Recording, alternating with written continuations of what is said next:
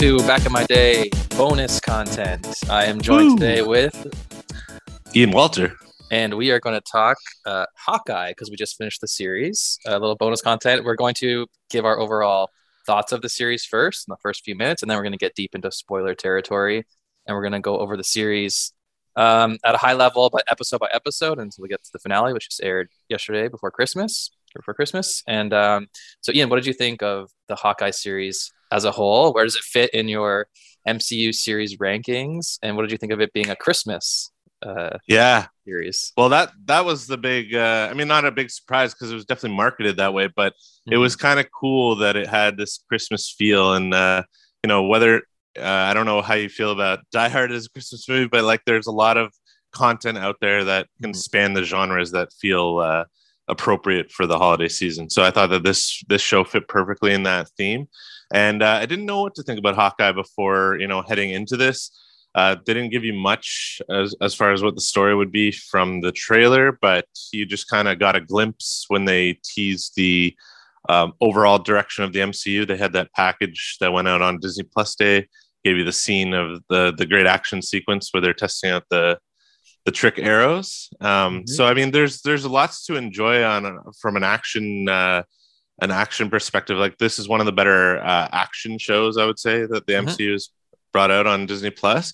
Um, this show it was basically uh, most people know by now was being adapted by the Matt Fraction uh, Hawkeye run, the uh, My Life as a Weapon storyline, and I think like you know it's not one to one, but it definitely it seems like a very faithful adaptation uh, adaptation when you consider the fact they had to work with what was already established in the MCU. They had to take a Clint Barton not from the comics, but from what the MCU has built up. And I thought, No, yeah, I would say job. so. My thoughts going in, since you covered your thoughts going in, I was a huge fan of that Matt Fraction, David Aja um, series. Mhm. And so I was already in the bag for this series because I saw they used some of the like the cover art. I would say it's not really a faithful adaptation as so much as they took some pieces of it to inspire to uh, as yeah, inspiration. like inspired by, say. not Yeah. like not like beat for it's beat. not It's- really uh, an adaptation at all, right? They just cherry picked. They cherry picked things like the tracksuit mafia, the Yeah. uh, Kate Bishop character, the um, costumes, other and the pizza dog. Other than that, it's not really the, the same at all. Eh, but I would that's agree with okay you. because Yeah, it has to fit into the MCU, and that that that story works well as a comic book. But I didn't see how it would work as an MCU story. It's kind of very small scale, even much more smaller than this is. So I'm happy with what I got out of it. Yeah. I got the sort of inspiration. They got the sort of inspiration from the comic, and they kind of wrote their own, did their own story to fit in the overall MCU narrative, right? So yeah. I thought it was really well done. I thought um, I liked the addition of of characters like Pizza Dog and Grills, although they changed yeah, a bit. grills. And um, I loved I loved Kate Bishop in the comics. I loved everything they did with Kate Bishop in the show. And overall, I think Hmm. it's a great show. I think Marvel's batting four for four. Yeah. Um, they're knocking them yeah, all these shows out of the park. And yeah, it was good action. It was a bit of a smaller stakes, kind of less uh, non superpowered kind Yeah. of show. Uh, but that's okay. You know, I I like how some of these characters they're bringing in now the characters in the MC are getting very, very powerful. And now it seems like the characters they're bringing in now for this next phase, they're kind of bringing them down a little bit because you can get to that problem where you need ever growing superpowers and it kind of starts getting ridiculous, right? And so once you pick Yeah. Captain Marvel Thanos, it's like, oh man, are you going to go from here? So now they're bringing in Kate. Uh, she has like no powers, right? Uh, Mhm. Yelena, the second Black Widow, they brought her in the Black Widow movie. She doesn't really have any powers. So I like that they're kind of dialing it- it back a little bit um, with some of the new characters. Yeah. And um, but yeah, I like. I, I thought the show was great. I, I actually my wife, it's like her favorite. Wife Power, it's her favorite of Nice. the MC movies, which is kind of cool. And um, I even though for me it might not be my favorite, I still think it's an excellent series. It's just Yeah, also it's good. it's getting a little tricky for me to rank these because the shows are wildly different. Like the movies do that too, where they have different movies for for different like tone, like well, not tones, but like for different styles. Styles, yeah. Um, honestly, like the, Genres, I guess yeah, say. genre, but like they they still kept to like the Marvel formula, and these shows are the ones that are really showing you that they're willing to break outside that formula.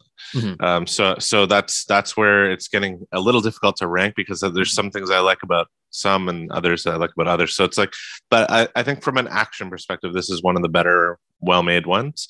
Mm-hmm. Um, just from like, just from the action beats, like all those sequences were very well choreographed and very well like thought out and the work with the story and everything. So, but before we, we really get into it, I just wanted to say, yeah, I do agree with you that it's not like My Life is a Weapon brought to the big screen, but it does, I think, accomplish the same thing that that comic did in that it kind of uh, secures the connection between Clint Barton and Kate Bishop and why yeah, they're totally. why they work well together and and like it it still kind of captures the elements of um, that sort of street level nature that that story was. Like it, it's it's not an exact exact adaptation, but I still get the same uh, good feelings that I get from reading that that I got from watching this. So that's yeah. basically what I was trying to say. Mm-hmm. But yeah, we could we could just start into it. We can s- start talking about how the show opened up, which I thought was incredible. I love anytime it, you know maybe at some point it's going to start to feel tired, but anytime they can kind of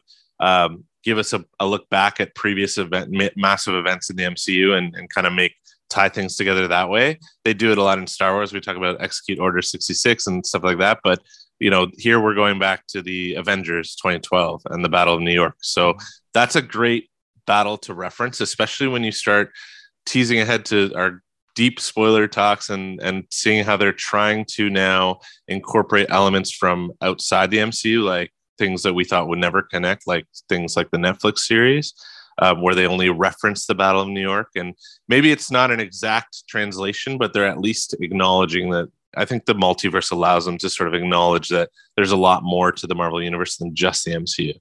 Um, so I think like definitely when you talk about when you when you start this show off talking about the Battle of New York, it means a lot for not just for this show, but for other things that are involved that that um, were made sort of in the aftermath of the Avengers. Yeah, and the show takes place at New York around Christmas, which is just mm-hmm. classic. Mm-hmm. And it makes sense to have Kate Bishop, who's based out of New York, like it places her in the MCU, right? It makes sense because she's from New York. Anyone that's in this like fictional world, the MCU, that's from New York, this would be a huge moment in their lives, right? Oh, because for sure. This game changer. Invasion. So it, game changer. It places her in the universe. It places her and gives her a connection with Hawkeye. Um, so yeah, I liked that too. I thought that was I thought that was what I like do like when they tie things back and they make it they make the characters uh make yeah. sense in the universe, right? So yeah, yeah and you have Hawkeye saving her specifically. So like mm-hmm. out of everyone, of course she's gonna idolize him, and it's just cool because he's the most like he's the most human of all of them. well, it's well mean? done because he takes the most flack, and people say like, whose favorite would ever be Hawkeye, right? And then you know he's still a hero. He's still gonna have his favorites out there, and you see like he's still even though he's the non-powered what i don't know if you want to say lesser uh less popular maybe he still is a hero and he still can inspire mm. people right so that, and that was cool and i got the sense that like even after the fact like the people that lives he touches along the way like kind of sway people around to his side. Like mm-hmm. maybe he has more favorites coming out of this show than he had going in, which yeah. is kind of interesting. So yeah, we got that first episode. We got a lot of setup on Kate Bishop.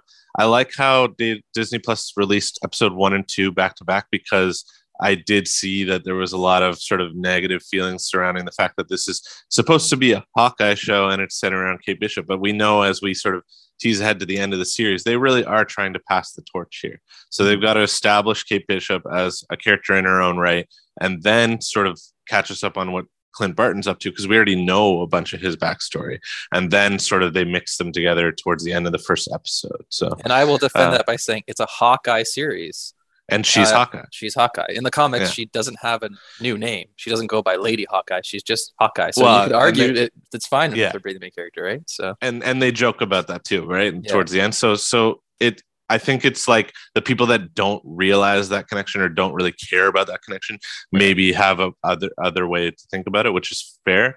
But knowing that it's sort of a lot of these shows are bringing in the new generation of heroes, I, I feel like it worked in that respect. And I think um, as the episodes went on, we got way more out of uh, Clint Barton as well. So there was a nice balance between it the two. It feels like it's going to be very rare in this next phase of the MCU for a character to make their debut appearance in a movie if right. even if you think about Kang, uh, Kang mm-hmm. the Conqueror appearing mm-hmm. in the shows, I guess Yelena yeah. wasn't was in the movies, but I feel like most of these characters are going to appear first you know even Captain America, Sam Wilson, Captain America, most of them and uh, U.S. Agent, most of them are going to appear. Seems like to me, you know, Miss Yeah. Marvel coming up in the shows on Disney Plus before the movies. So it's like must watch uh, viewing Oh, yeah. if you're a fan of the MCU movies and you want to keep up with what's going on in the movies. I think Yeah. The movies are just going to be uh, wild, even more ramped up because they're not going to have to spend Yeah. the time introducing you to these characters, right? So Yeah, I, I think that's it's a a- benefit for the movies if you are a person like us who wants to follow along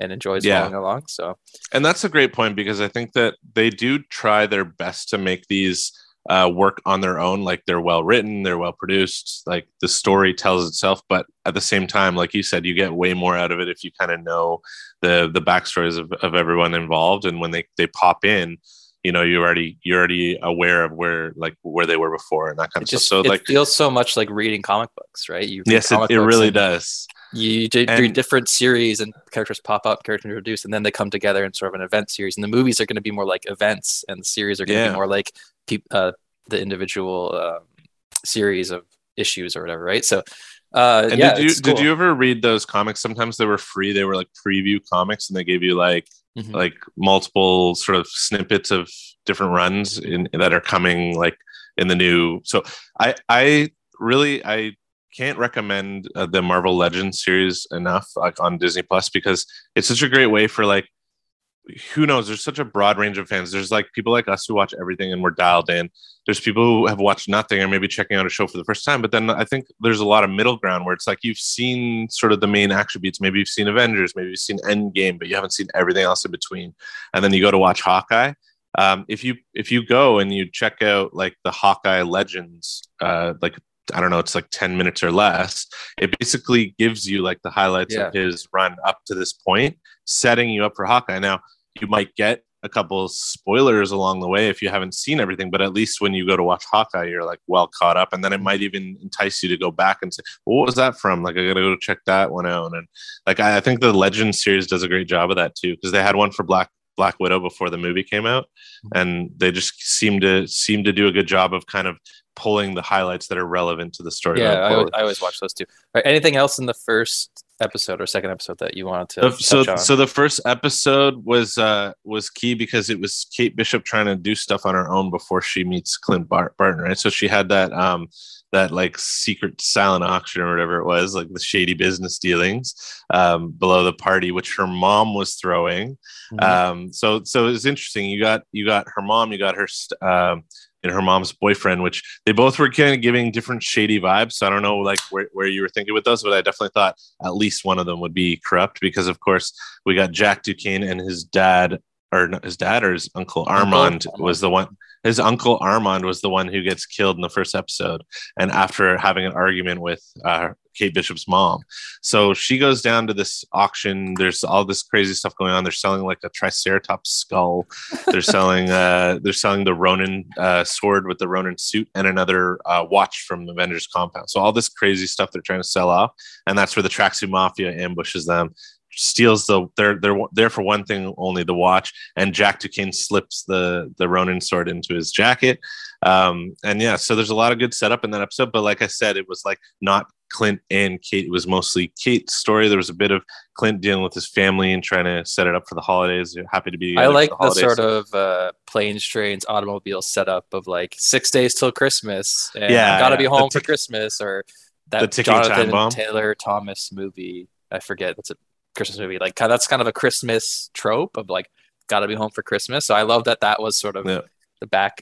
That was sort of in the uh, background of Hawkeye's story, and I, I really like they did that. like a they did like a pseudo rem- remake with um what was it called with uh, Robert Downey Jr. and Zach Galifianakis. Due date. oh yeah, yeah, yeah. It was sim- similar to Planes, Trains, and Automobiles. So it's, you know, there's some some Tony Stark Easter egg for you. No, uh, I'm just kidding. yeah. The uh, the Jacques Duquesne is his name. Uh, oh yeah, He's In the comics? Sword master swordsman. in the comic swordsman. Um, yeah. He's actually supposed to have trained Clint Barton in Yes. the, and at the carnival, trained him how to Yes. fight and stuff. and he also, if I, I, I think I'm right about this, but I could be wrong. But there's that Dark Avengers comic that I keep theorizing that this is where we're heading in the MCU to eventually a Dark Avengers, and I'm pretty sure the swordsman uh, it becomes the the Dark Hawkeye in the Dark Avengers becomes the the Hawkeye because Okay. in the Dark Avengers, there's a there, it's Norman Osborn. It's probably not be Norman Osborn movies, but he it's probably going to be. I think it's going to be Julie Louis Dreyfus's character. yeah. The, the Avengers kind of become owned by the government, and then sort of Norman Osborn works his way in, and he becomes a sort of leader of the Avengers, and he goes and recruits villains to be part of the Avengers, but they take the name of the Avengers. So Swordsman You know, becomes Hawkeye, and so I thought there was something bigger. I thought he was going to be a bigger villain than he ended up being. It was kind of a misdirect, actually. Um, I knew he was uh, so mustache twirly. There was no way he was yeah, going to be literally uh, bad at the end. No, but like I honestly, he was one of the standouts for me. Like I, I died. Like his line deliveries Yeah, every was time funny. he was on screen, I was dying, and like I wanted to know, you know, where's Jack going to play into this whole thing? Like, like more and more. And I, I love how he got his moment to shine towards the end. He could very well pop up, like you said. He seems to be this kind of oblivious, um, sort of rich type who like has his own hobby as like fencing and wherever, but he doesn't he's not dialed in like he's not like street smart. Like it's like it's, it seems like you could mold him if you needed to to to be like part of the dark avengers. Like yeah come come be an avenger. Like yeah why not? I could be like archer over here. Like i could you know what i mean? Like what why not? Like i i, I think it's something it's it does leave it open for possibility that we could see him again. Um i love when he had this like recurring line. He'd be like uh he'd say something uh and then they they call him out on saying it wrong. He'd be like that isn't right, is it? like he would just he like keep saying like phrases wrong. Yeah. Yeah, yeah. yeah. He, he was funny. Uh, no, he was more of the comic relief, and I, I don't know. Yeah, well, I don't know what else they're gonna have planned for him. I don't think it's gonna go the way I thought that he's gonna, you know, be the evil Hawkeye. Yeah. But he ended up he ended gonna- up being a pawn for, to a bigger scheme. you know, they use other characters. They're gonna he's gonna pop up again. I've no doubt about it. They're gonna use him for something, but I don't think he's gonna be the same character as he is in the comics. That guy that Well, when you said that, and- I had a different memory. I thought it was actually Bullseye that they recruited, and uh, they gave him adamantium bones. it might have been Bullseye. It might have been Bullseye. I, I can't remember. For some reason, I thought it was. And if it's Bullseye, then the door's still open for that. So. yeah, yeah, for sure. Um, do you want to yeah, no, so, episode so yeah, two? so so the big stinger of the first episode is that they finally link up. Like Clint Barton saves Kate Bishop from the tracksuit mafia, and then they're like, "Whoa, who are you? Like, why are you wearing the Ronin suit?" And then that's where it comes back. And in episode two, we're trying to figure out like this is basically us uncovering the backstory of the Ronin, which we only saw a glimpse of in Endgame, where he was going on a tear after. Uh, Hawkeye was going on a tear after losing his family and taking down uh, crime families and just like laying waste to them basically across the world. So um, he- basically made a huge like stain, a huge red in his ledger uh, going forward. That like he thought that he would put Ronin to bed, but after this stuff was uncovered. Uh, stolen from the Avengers compound and sold at auction. Like now, he's been getting dragged back in because Kate is under the crosshairs of a big crime boss who owns the tracksuit mafia, and they're after her because they think she's the Ronin. yes, I like that. Um, that was a good way to get her and Hawkeye mixed in together because then he felt responsible for her because he, as we know, he was Ronin, and Yeah, uh, they're only after her because she dressed up as Ronin. So and he felt so he feels responsible. So that was a good way for them to sort of get get, get them connected. He clearly, you know, didn't want to put her in danger, didn't want anything to do with her, wanted her to go and be safe. But because she'd gotten mixed up in this, you know, she is his responsibility. So that that was good. That was a good way to get them uh, intertwined and sort of, you know, she he he has no choice but to sort of bring her along and sort of work with her. And uh, that was really, it was really it was really cool. And he didn't want to in the beginning, and then it kind of comes around in the end and, and ends in a spot where you know he they're partners. And uh, Yeah. it's so much like the um, the comic book where he he doesn't really want to work with Kate Bishop at the start. You know what I mean? Mhm. So yeah, no, that was good. and and it seems like she's a quick study. I mean that that could be one of the things you you question over a six episode series. She seems to pick it up really quickly, but she has been sort of. It seems like she's been training her whole life to be an Mhm. archer, martial artist, and this and that. So it it is explained. It's just like I know that some people were like, "Whoa!" Like she's she's becoming a superhero really fast. Um, but at the same time, like I didn't really have a problem with that. I, course, I like a superhero show. Like, Yeah, you're not gonna have exactly. her, like Exactly. Mhm. At the top of the series, when she takes out that bell tower, I thought that Mm-hmm. was hilarious because, like, yeah, that could be like se- seen as like really dangerous and stupid. But then when you actually look at the fine details, the fine print, it, did you notice it was a it was a tower dedicated to Obadiah Stane? oh, that's funny. So, so you she what? takes out the I bell want tower. to uh, correct myself. You were right. It was Bullseye that was Hawkeye, but I thought they were setting up Swordsman to be Hawkeye. I said it in the previous when he was cast. I was like, well, maybe Swordsman is going to be the evil Hawkeye. Anyways, that was just a oh, yeah, theory yeah. I had. Um, um, yeah, no. So so you know now they're they're and then he gets sent off to like go recover the Ronin suit, which was great. A great mm-hmm. sequence at the with the larpers in uh, Central Park. Um, uh, you know he he basically um, you know Kate Bishop's place got burned down. The the suit got picked up by a firefighter um, and that firefighter happens to be a live action role player who likes to dress up and uh, do like mm-hmm. you know Renaissance fair type stuff in the in Central Park. So he goes down to meet Grills, and instead of just like kind of taking it from him and embarrassing him, they have this funny arrangement where mm-hmm. he's like, "Okay, I'm gonna give you the suit, but you gotta you gotta let me kill you." so yeah, the humor the show. humor in this um, in this was really good. I thought it, the humor it was the funniest series of the four, and mm-hmm. it helped it helped a lot with the series that it was kind of lighthearted because a lot of it was kind of like silly and ridiculous. And then you could tell they're not taking a very serious tone, as serious as say Loki, because mm-hmm. they had all that humor in there. So I thought that was well well done. I thought it was cool to get Grills, the character, in there. Um, yeah, yeah and, I, and I, every episode had a major reveal, which is why I felt like I truly felt like it got better every mm-hmm. episode mm-hmm. that went on. Like I liked two better than the first, and then I liked three better, and yeah, so and of on. course until, they had the sort of the end. mysteries in the background. Who was the murderer? What's the mom like? who murdered the uncle? What's the mom up yeah. to? What's Jacques up yeah, to? Yeah, because What's the Armand watch? was murdered by a sword, and at one point, um, she sees Jacques eating one of those uh, butter like monogrammed butterscotches, and she thinks like, okay, because they were at Armand's place, right. that like he grabbed it when he did. Yeah, that. and you had um, the watch. Yeah. You had Hawkeye trying to get home for Christmas. You had all these sort of things going on in the background uh, with the plot. Yeah, the watch. Had... The watch was an interesting one. We'll definitely touch that on that mm-hmm. towards the end of the series, but um, we got the big reveal of a new villain in the end of episode two, and I loved the music that was playing when uh, Maya was on screen. So we have. Do you remember the name of the actress? I think it was Alaqua Cox. I don't remember um, exactly, but but but she's like um, she was definitely she she doesn't really do much inside the second episode, but we get to see her in episode three. The tease at the end is that she's the villain behind the tracksuit mafia, and there's this really cool beat playing on the background, which they never actually brought back into the series. It was only towards the end credits of episode two, but I really liked that uh, theme, and I think I'm hoping that it's going to be her theme when she gets her own show on Disney Plus called Echo um, down the line. So I'm hoping we we can get some of that music back in there when yeah, when for sure. They like to do that in the Echo show. Give them their own themes, and uh, yeah, yeah you, had, you, had, the name of the actress right, Lepa Quack. So yeah, yeah, they don't call her Echo. I don't think at all. But if her, you know, that's uh, I was familiar with sort of what what was going on around the show because I read the sort of entertainment news, but I was familiar with that she was going to play Echo and that they, she was also going to get her own series. Um, and so I was really interested in seeing the character because yeah. I was wondering. I heard it was sort of like a um, Taskmaster like character. That's what I was reading. That her powers are like she could learn anyone's ability. They didn't really explore that that that power set at all in this show. I'm wondering if they're not going to go there and she's just going to be kind of like Kate and kind of like Hawkeye, just like skilled fighter, or if they're yeah, going to eventually think, explore that power set of similar to. I think at the very least, um, at the very least, they're they're setting up a parallel with uh, Netflix's Daredevil character because of the fact that like when you lose one sense because she's deaf and he's blind, like you lose one sense, your other sensors are getting enhanced. Especially at, at a younger age, you're you're going to be using your other senses to their maximum because you're not uh, focused on that. that I think that's piece. actually like not a dare. I think that's actually like true in re- real life. But I think yeah, in Daredevil yeah. they took it extra farther where it was like chemical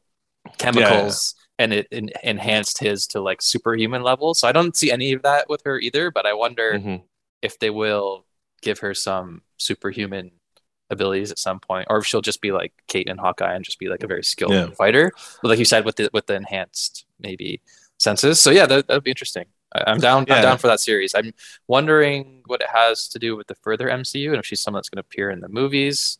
But um, yeah, it's cool to have another.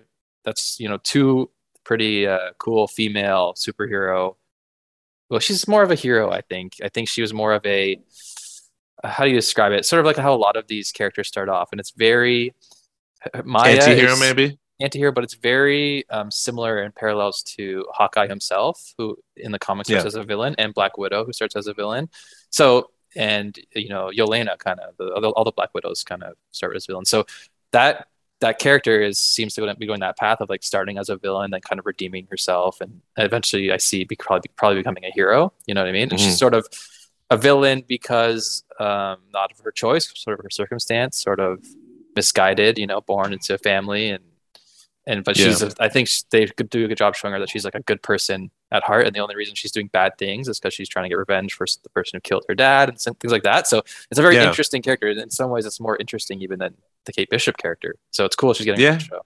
Well, and that's why episode three that was the big one, right? Where mm-hmm. we're getting her backstory, mm-hmm. and it goes back to 2007. So there's definitely an interesting uh, uh, comparison there because you've got you know a hero getting inspired by Hawkeye and you've got a villain, potential villain, maybe anti-hero turned anti-hero, um, being motivated because Ronin was right. going on his killing spree. So it's like you've got the same person, Clint Barton, inspiring a hero and motivating a villain mm. through different actions. That is right? So yeah, yeah. Awesome. So we got that that d- different setup for these two characters, and um, honestly, she was great, and she also teased the big guy who's her boss, mm-hmm. um, you know, chuckling as you know, big uncle is going to pick you up after practice or whatever, and, and basically you see this like massive white hand like come and grab her cheek or whatever and he chuckles and you you gotta wonder who that's going to be right and they've mm-hmm. been teasing it throughout the show after this point because they got like fat man auto repair and all this other stuff so we've got basically kingpin returning the mcu spoiler alert but um, kingpin not only a great character from the comics but a great character from the daredevil netflix series played oh, yeah. by vincent Amazing. d'onofrio and i think at this point I think we talk sometimes about like, okay, when they when they rebooted Spider-Man, they did it so so closely to the original trilogy. Like when when we still have so much love for these characters and they're still uh, at their prime, like peak acting careers, like why not try and like J. Jonah Jameson, J.K. Simmons, why not try and work them back in? And try and give them a role. Even if you're not going to come out and outright say that this is the same Kingpin from the Daredevil series, why not try and give him a, a moment in the MCU to to shine because he did such great work as Kingpin already. Yeah, it's just it's a bit it's a bit more complicated and confusing in this sense because those Netflix series technically were supposed to take place in the MCU. So it's not like you have these two very separate distinct distinct universes and you're just bringing the same actor over um, because now bringing him over actually leads to all these questions of like, oh, did everything that happened in the Netflix series happen in the MCU or not? And now they kind of have to answer those questions, but they have the ultimate get out of jail free card with the multiverse. So yes, this, they do. Right. Yeah. So those they could always just say those Netflix series are a different multiverse. Existed then, before the multiverse broke, and then maybe something yeah. changed everything. Or so no, like, like you can be there can be a multiverse where Vincent D'Onofrio is Kingpin in many multiverses, right? Yeah. So that yes. could just be a slight tangent of yeah. our universe. Just like J. Jonah Jameson. Just like, exactly. So and, it's and easy so to I explain think, away that. I think what they're gonna do is what they kind of did here is like make him relevant to the story and sort of pepper in things like where you could question whether or not like he is doing the same things that we know from the, the Daredevil yeah, it's show. fun. It's fun for now. I, I, would like to get eventually an answer of like, is the Netflix stuff canon or not? Like, I would like to get that mm-hmm. eventually, but for now, it's kind of fun for them to sort of sprinkle things in, and and I think it would be cool if they just brought it all in and made it all canon because actually it was I don't know I was a huge fan of all those Netflix series. I think across the board, everyone that played any villain or hero in those Netflix series was like just amazingly cast, and they could just bring mm-hmm. them all. In, like talking about Luke Cage, Jessica Jones, um, Colleen Wing as uh, as uh, Iron Fist, and uh, like all of them, right? Of course, Charlie Cox is Daredevil. I would love to see him in the MCU. So uh, this is awesome. Yeah, there's like there's like a hierarchy, right? It's like mm-hmm. It's like Charlie Cox is Daredevil, Vincent D'Onofrio Kingpin, and maybe like uh, Krysten Ritter's Jessica Jones, and then it kind of goes.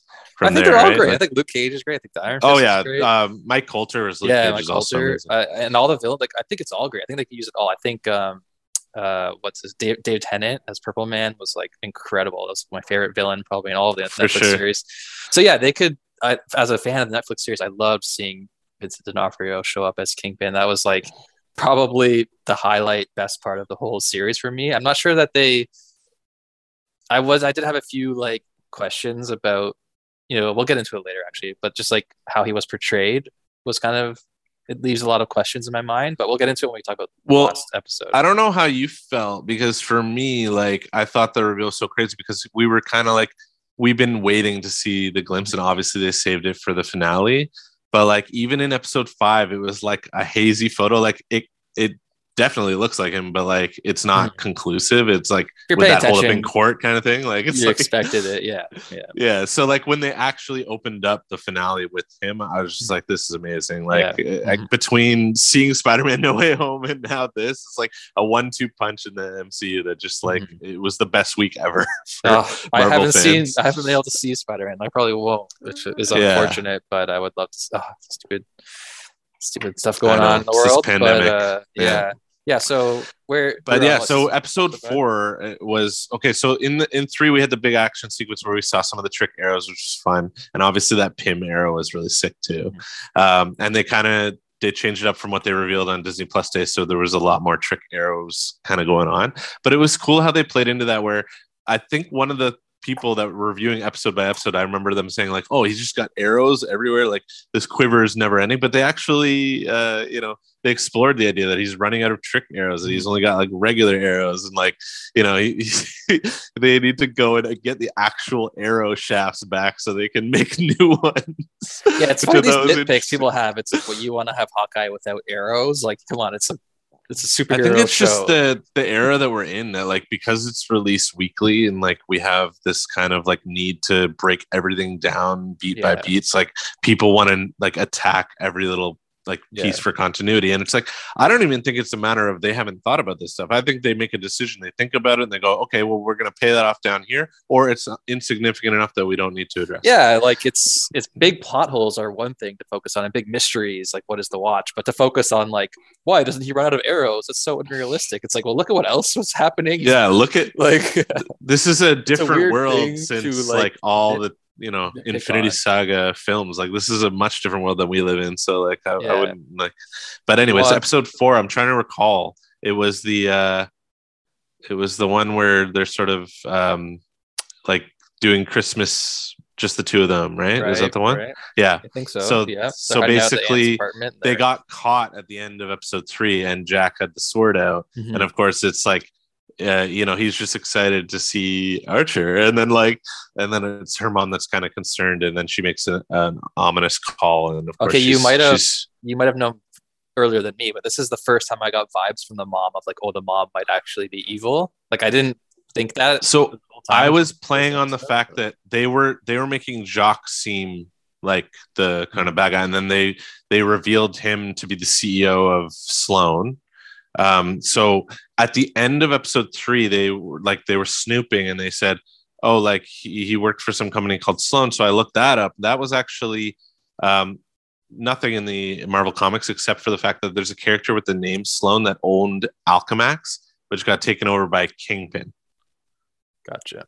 so I mean, it's very loose. It might not be connected, but at the same time, I was thinking if Kingpin's involved, maybe they're trying to say that this guy is. I don't think many things are coincidences in the MCU. Yeah, so, true. it's- If it's named So- that, probably for a reason. Yeah, so like they were definitely leaning into the fact that uh, Jacques Duquesne was this like this bad guy, but I just I liked him so much. I was kind of hoping that it was a misdirect, Mhm. and then if it was, I was thinking, okay, she's been pretty. The mom's been pretty shady from the jump. She kind of disappeared in that flashback sequence, and then found her again. We don't know what happened to her dad. Is she involved in that as well? But we don't. That that doesn't even get answered here. But but what does get answered is that after he dies, she is in desperate need, and she basically turns to to crime to to support her her daughter. So so yeah, to stay like in the rich lifestyle that they they were accustomed to.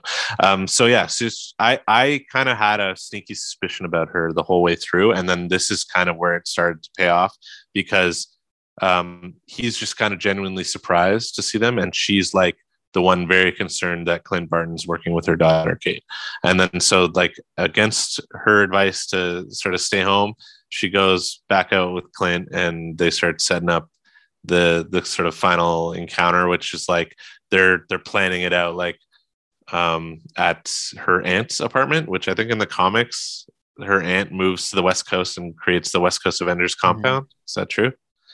So I there's a lot so, of yeah, little fun Easter eggs here, and then they're they're doing the whole like Christmas movie marathon, ugly sweaters, and like this is the most Christmas episode out of all of them. I think was number four. Um, I'm trying to remember what the big reveal was at the end. It was it was how they go on the they go the, to get the, mission. watch, yeah, Yeah, and, yeah, Uh, they go on get the the, mission. Black Widow, the, the Florence Pugh, Y- Yelena Black Widow, and that, that's great to include her in the series in the series because I love Did you know right away? Because I was like, I was like, oh man, like who's fighting up there? Like it wasn't Maya because no, Maya was in the apartment. Yeah. it was it was a great reveal. I thought like it was just Yeah, that was um, and it made it made perfect sense because if you're caught up with the MCU, you know the stinger of Black Widow was that she was sent on a mission to take out Hawkeye, and she's motivated by the fact that she's being told that he killed Natasha, which is her sister. Right, So and she, the, I- uh, it to, it makes perfect sense that she'd be there. I was waiting for her to show up, but I was confused as to, you know, you find out. I think that you find out in the next episode. Actually, she was like the best character when she showed up. The comedy that Florence Pugh brought uh, was amazing. It was so funny. I could watch her all day. So that was a, I loved the inclusion of that Black Widow, and I was waiting for her from the stinger of the Black Widow movie. And it was confusing when they mentioned in the next episode. Let's go episode five. They mentioned that um, it's it's the mom, Kate Bishop's mom, that hired Yelena to kill Hawkeye, and that was confusing because it, it that doesn't really connect properly with the with the uh, Stinger and Black Widow, where it was um, Contessa Valentina Fontaine and Lu- Julia Louis-Dreyfus's character that seemed to hire her to kill Hawkeye. So I don't know how she's connected in the background of all this. Is she pulling the strings of Kate's mom? It doesn't seem like it. Um, I didn't know. how well if she's but- in if she's in bed with maybe val is in bed with kingpin in some way or something but maybe it was like the mom needed a job done and reached out to like the organization and then Mhm. she happened to be the agent Oh, that could was be. chosen Yeah. right because I, thought that she was going to be sort of the the evil anti Nick Fury in the back, kind of collecting these heroes but leading them on the wrong path. That's what I kind of thought she was doing. but the like Agent, like maybe Widow, it's but- like basically someone turning to nick fury like do you have a hero that could help with this problem or yeah, like but she's sort of like for that. evil. He's, she's the evil Nick Fury, so she's like, I need someone killed, so you go to her. Yeah, Yeah. That, that could be it. I, I think we'll get the explanation at one point. I was just, I was just like, I didn't see how that connected, but now I think there's there's many ways they could, you know, write themselves out of that corner. It's not like a big big deal. And I love how they're painting Yelena Belova as this Black Widow character who she will do her job, and especially if it's something that aligns with her motivations. I think she wanted to kill Mhm. Hawkeye in that moment, but she's not like, I'm just going to murder anyone to do it. Like, she's actually saving Kate Bishop instead of like, you know, kicking her to the side. yeah, of course. I think if you've seen the Hawkeye movie, you've seen that she's like no longer brainwashed. She's actually, you know, a good guy. They're setting up to be a good guy, not a bad guy. So they can't. She's not going to come in and guns a blazing and be killing everyone. Yeah. She's doing her. but I really did like the people. dynamic. If we're talking about the, the fifth episode, I, I love the dynamic between Kate Bishop and Yelena, and I think that there's something there. Mhm. Um, she kind of ambushes her in her apartment, and she's eating like KD. Mhm. Um, they had the loving. best. They had the best uh, dynamic, and I think it's hopefully setting up for some sort of female, all female team crossover. And like, I would love just them two together. You know, and they're adding more female heroes. It seems with these shows. You got Echo, you got Miss Marvel coming up. Uh, Yeah, movies you have the great. Wasp. So I think it's. And I, I, there was a rumbling of of uh, Scarlett Johansson wanting to do some sort of female team up movie. So this could Yeah. be sort of the start of it here, which would be great. Yeah, and if you know anything about her character, she's just so like now that she's sort of woke and then she disappeared and came back. It's like she's discovering things for the first time. Like Mhm. she she loved the fact that she had a little girls' night with Kate Bishop. Like she's just so awkward in that regard, Mhm. and I think she's hilarious. Um, so I mean, the, the, there was a lot of good stuff towards that. Was there a major action sequence in the fifth episode? Oh yeah, it was the big uh, confrontation between Ronin and Maya Mhm. and the whole uh, reveal that um, yeah it was ronin that took out your father unfortunately but it wasn't done like deliberately it was like he was an aimed weapon and the weapon was aimed by Well, also, I think and he- probably yeah. Kingpin. he he the first of all he put on the suit to fight her and take her down to prove that it wasn't Kate Bishop that was Ronin it was Hawkeye Right. that was Ronin so that was the point of the whole confrontation and Yeah. then you get the reveal of someone set your dad up you know what I mean Yeah. so And so then you- it's funny because like the way these things work, it's like, yeah, he could have just said that the way he just said like Ronin was dead, Natasha Mm-hmm. killed him, she didn't believe him. But like she she knows that there's weight to that. Like she uh, immediately starts thinking back and going, yeah, like Kazi was really sketchy around that Mm-hmm. time. Like and then putting the pieces together. So this is her childhood friend. like grew up with him in the same kind of crime family and and uh and this is like the ultimate betrayal to her right and, and her like uncle because, right like yeah well, who well, raised that, her after her dad yeah, yeah and and that because he's got his own motivations to rise up in the ranks and he'll do anything that Kingpin wants. Mm-hmm. So it's it's it's like a double betrayal in that respect, right? Because like it's like she's losing these people that she thought were her family, and it's all at the expense of like they wanted her father out of the way to just like better themselves, basically. So yeah, it was just uh, like I think Kingpin wanted her as a weapon, the mm-hmm. way that Hawkeye is being used as a weapon. So he basically manipulated these events so that he could like use her to his advantage which is very kingpin right? He's yeah, yeah. comics. He's collecting sort of villains, and yeah. So then yeah. the final, which is episode, why we get the great intro to the final yep. finale, which is like basically just yep, it's Kingpin. Like, mm-hmm. I hope you didn't have any doubts because we've been basically telling you it is. Mm-hmm. But like, I love that they saved it to the end because it was like nicely timed. Like I said, came out uh sort of the day before, sort of the day.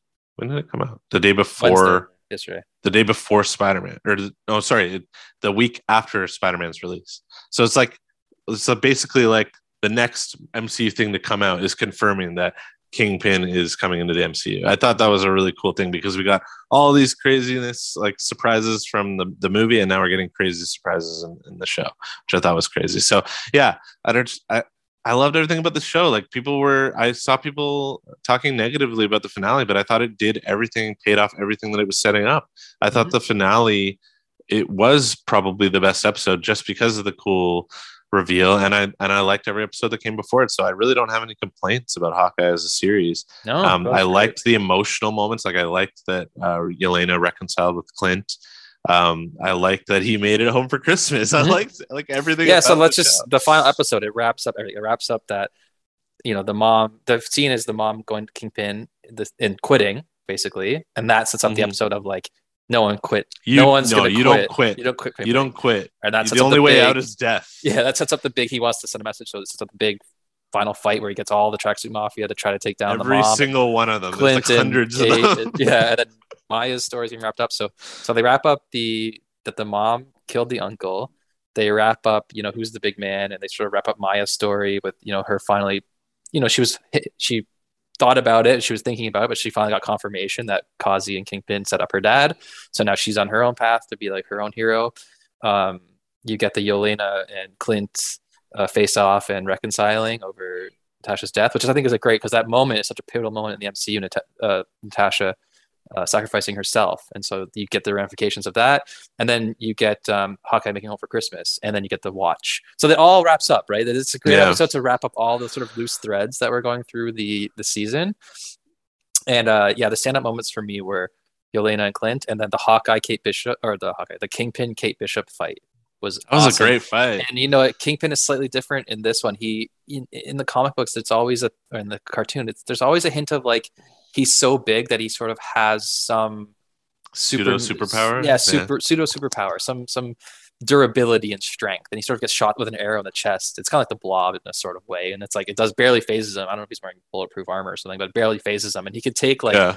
he could take a beating like as much as like almost like these superheroes of Captain America level, right? He's not just like a regular human. So the fight that Kate goes through is like she got it, she has to put up like hell of a fight to blow him up and shoot him and hit him with cars and he won't go down right? Yeah. Um, the only thing that uh, that was confused that about the kingpin thing i loved vincent i loved the performance everything was like he didn't seem and maybe they're setting this up he didn't seem to be the kingpin at the height of the kingpin uh, power he seemed to be in like a back you know he's is often in like a huge high rise looking over all of new york and that's his city yeah. and sort of the idea is that he is he, every single organized crime organization all funnels up and ends at him and he's like controlling them all so every mm. mafia every street gang it all leads eventually to him and he's controlling all of the organized crime and it seemed like in this one he was kind of just controlling the tracksuit mafia i thought when he says he was going to flex his muscles he was going to bring in like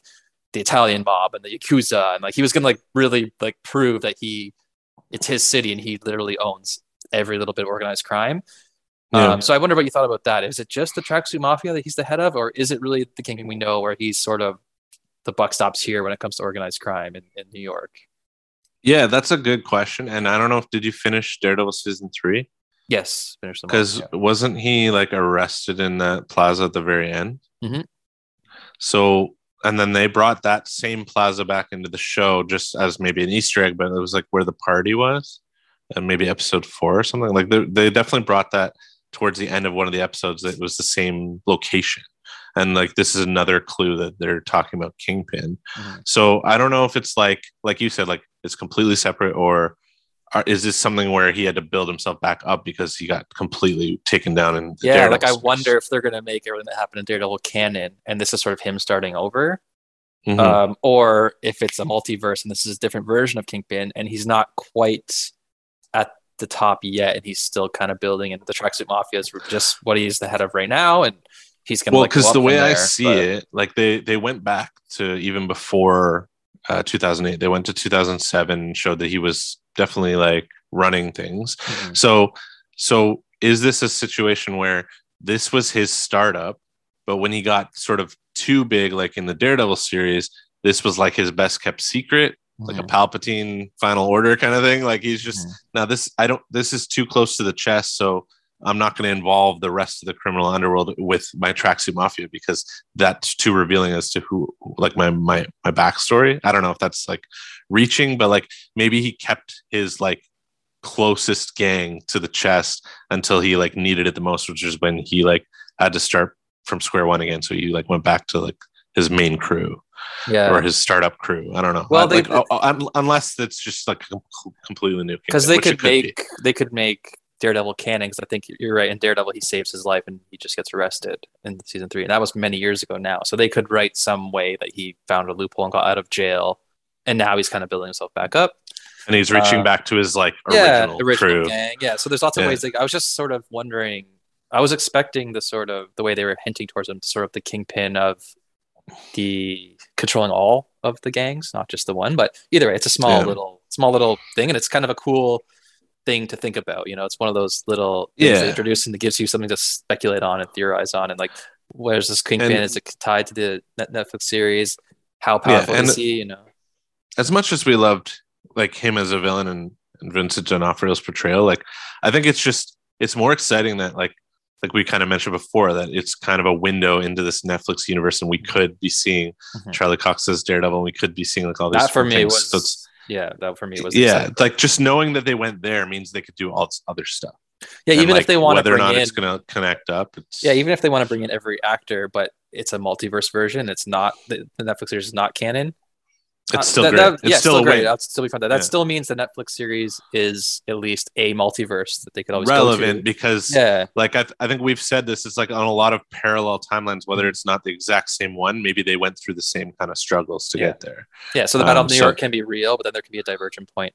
They all went through the Yeah. Battle of New York, then there can be a divergent point somewhere around there, right? So it still can make sense, and it's complicated, but um, it's just it's just a way to get the actors that we love. you Yeah. know, I think the into rewards- the MCU. i so think it's the rewards are far outweighing Yeah. the risks like i think they're printing money at marvel right now they would have Yeah. to really uh, release a show or a movie that like i know you weren't a huge fan of eternals but like I, they would ha- really have to release something that was like even then i think even if they release a flop in my mind i'd just be like okay what's next like they can't it's not like they're going to go from hitting 100% of the time to Yeah. missing 100% of the time. I think we They're- said it in our Eternals review. they're like too big to fail at this point. they're not gonna. They'd have to seriously have a dip in quality across the board for me to be like not excited about the next thing. I'm not gonna just because one. I did not like the Eternals at all, but just because I don't like one movie, still, in, I'm still on board for everything else they're doing, and it's more. It's more of like, oh, I'm disappointed that this one movie didn't work out. I'm not rooting for it to fail. I want Yeah. it all to be great, and when it, when I don't like it, it's like I'm still gonna be there for the next one. They have to, yeah, they'd have to have like five or six movies and shows in a row that I didn't like for me to ever think about not being into it, right? So it's not gonna happen. Um, it's uh, so true. And then even with Hawkeye, that was probably the one where I was like least amped about going in.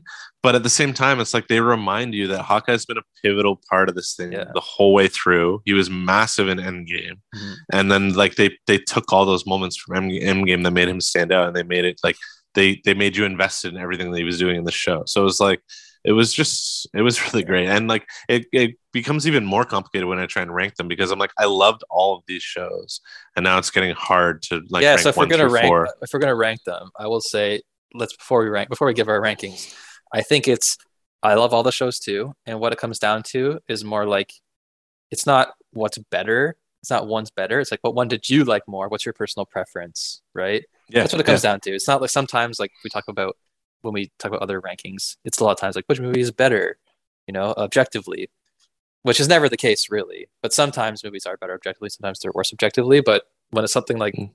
um, comic movies or MCU movies or series, it's more like what's your favorite, you know, what one resonates you with, with you the more. So it's not like you're objectively saying these are the these are the four best ones and only one only I'll only accept it if someone has this one first, this one second. It's like, no, these are my favorite. They're all great, but these are my favorite. So yeah, I still have Wonder Vision, uh, WandaVision is number one. I have um, Falcon Winter Soldier is number two. I lo- love that series. I love the the series took me on. Uh, Loki is three, and this series is four, but it's still awesome.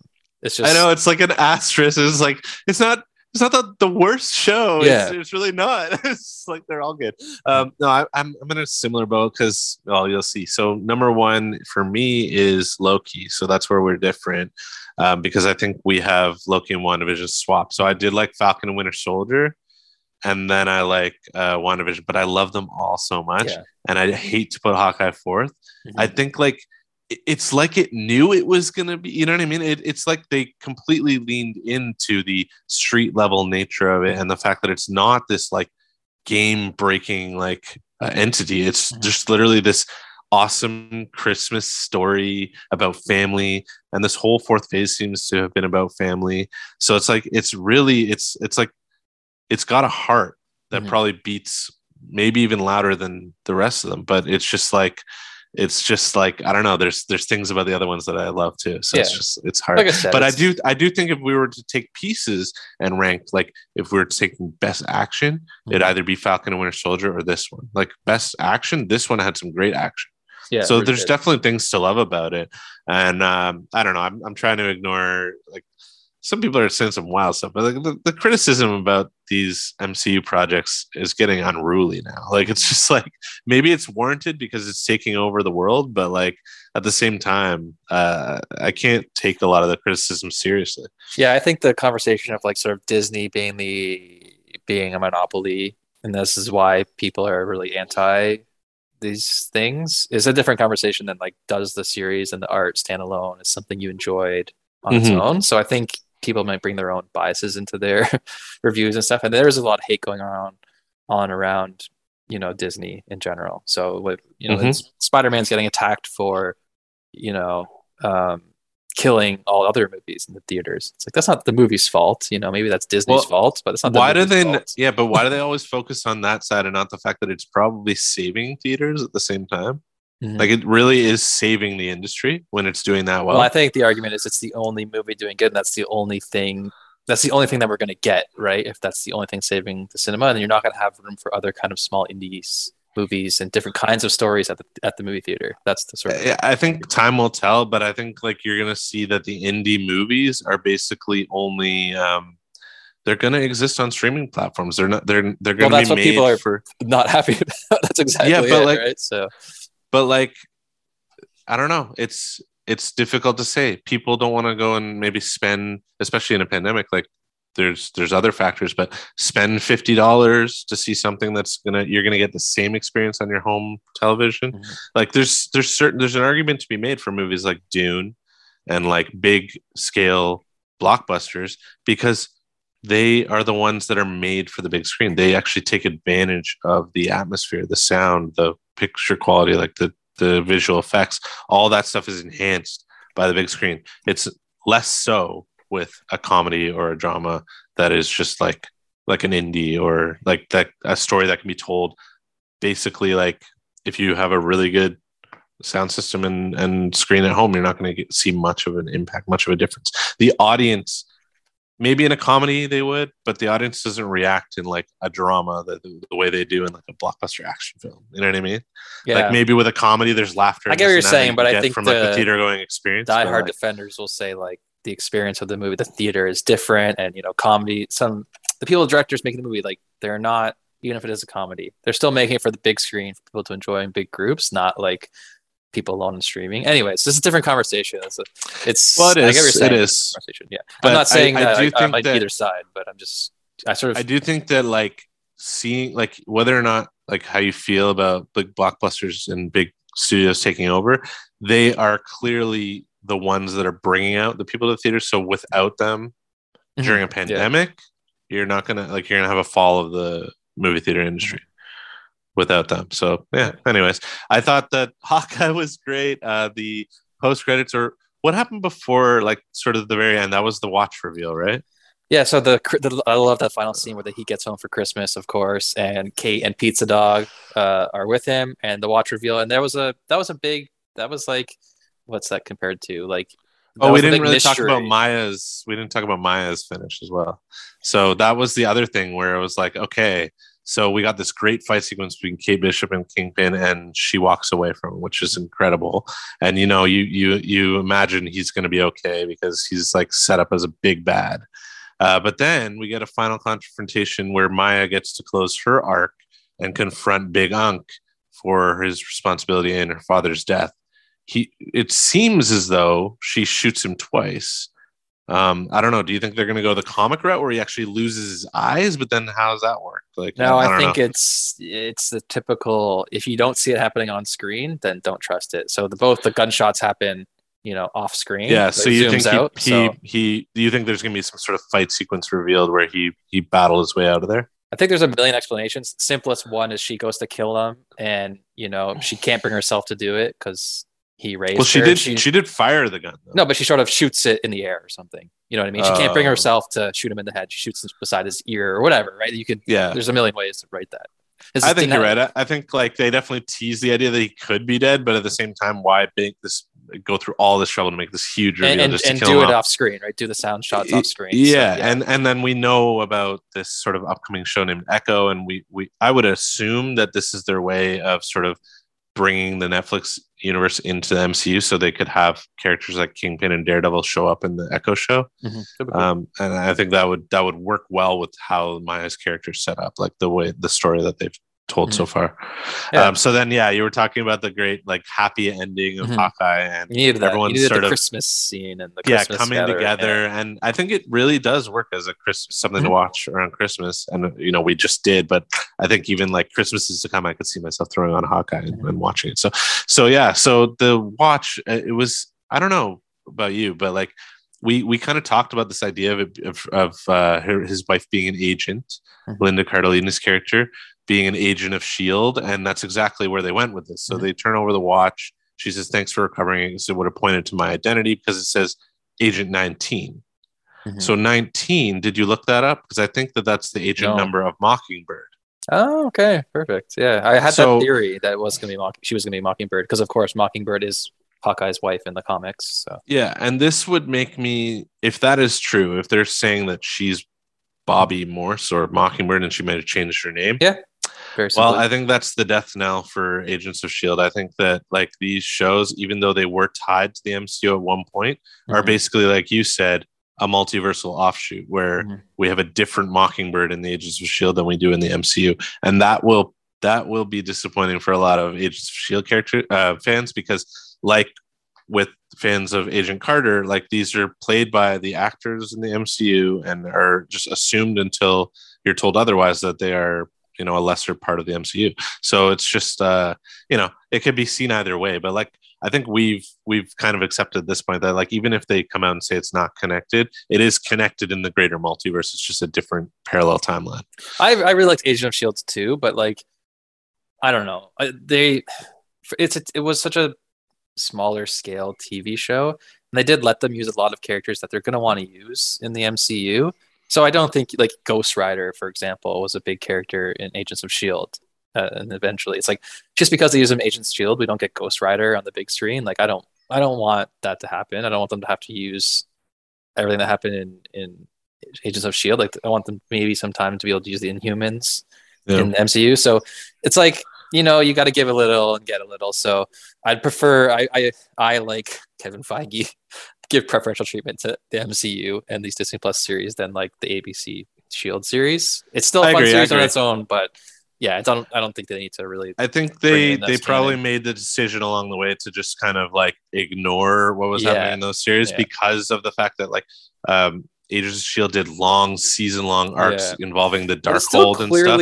And the in. Darkhold is is something that they're using now in the, the Yeah. films. So it's but it's like they just don't want to spend the time to like actually go and be like because you did it here Yeah. like how'd that affect it here like you know what i mean so so i get that and it, it's still exciting because like like you said they got j- get out of jail free card with the multiverse yeah, and like exactly. they can Yeah. basically just say yeah this happened but it was just an alternate timeline Exactly. um, but yeah Alternate timeline.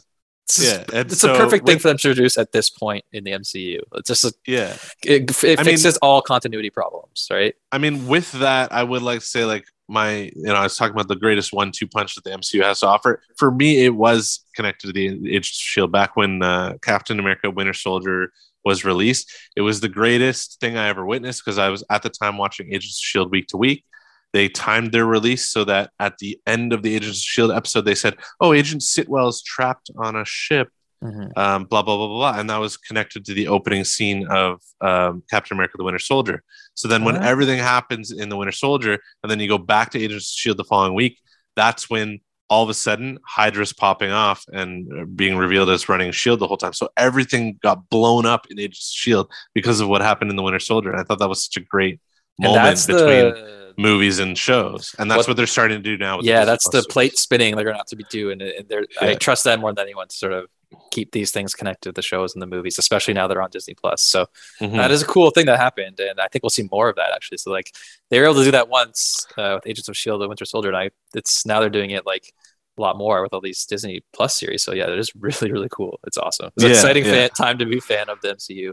I know. And then, of course, you sat through the credits, and I, I had a feeling it was going to be something gimmicky, but it was similar to the Spider Man Homecoming uh, Captain America cameo where he just says like oh like Mhm. talking about disappointment like your for for your patience but now this was a, a basically a full-blown sequence of rogers the musical Yeah, I loved it. I loved, I loved it. I loved it. thought it was great um was I- so I, think awesome. it would have been funny if we saw like someone who was sitting in the audience enjoying it like some random from the mcu i thought Right. it would have been funny but just seeing the sequence in its entirety was Mhm. was good enough too but Yeah. it was uh It didn't lead you to anything more. It didn't. It was not a stinger that's leading to another plot point. But we got enough of that in the show with Maya. I think- and, I think that's Yeah. just it. Like we we got the opening scene was a huge enough reveal, even if it was already teased in prior episodes. Like Mhm. we got confirmation of Vincent D'Onofrio in the MCU. Um, pretty sure, like I'd have to put my money on the fact that we'll see more of him. Yeah. even though like the For way they sure. We left things off, like you Yeah. said, like off-screen deaths never really hold up. Mhm. Um, so so yeah, so I think we got we got lots to look forward to, and it, it was a pretty fun post-credit sequence in its own.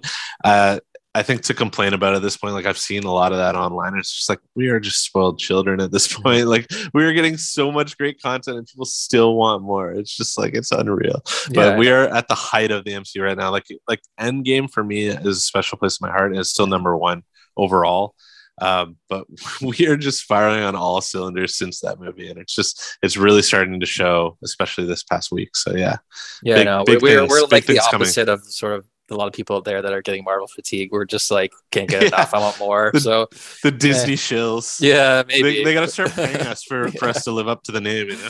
I know, Yeah. but it's I don't know. It, it's to me, it's it's it's the most exciting thing happening in enter- entertainment. So I'm glad we got to talk about it. Yeah, and Hawkeye. Yeah. And I think It's great. this is a little bonus uh, content that we're doing for the Back My Day podcast, and maybe we'll keep doing them if if people like them, people are listening, or maybe we'll just do them even if no one's listening, just because it's That's right. to talk about the stuff with you. And uh, Maybe on the next series we'll try and get an episode breakdown. Or yeah, that'd be cool. Yeah. So Dave uh, didn't finish Hawkeye, so he didn't join us, but. Um, so sorry, Dave. I, I know he, he's enjoying the MCU series too, so hopefully we'll be able to involve him in the next one. Uh, but if you Check did out our Patreon if you're looking for Spider-Man No Way Home spoilers. If not, you're gonna have to wait till all three of us have seen it for our yes, exactly, yeah. So so check out us on social media at Day Back In. Uh, find us uh, Back My Day podcast, and yes, we have a Patreon which we're putting some bonus content like these Marvel shows and uh, some spoiler spoiler talks, and uh, we hope to keep doing that. So thanks for listening, thanks for your support, and uh, I'll talk to you next time.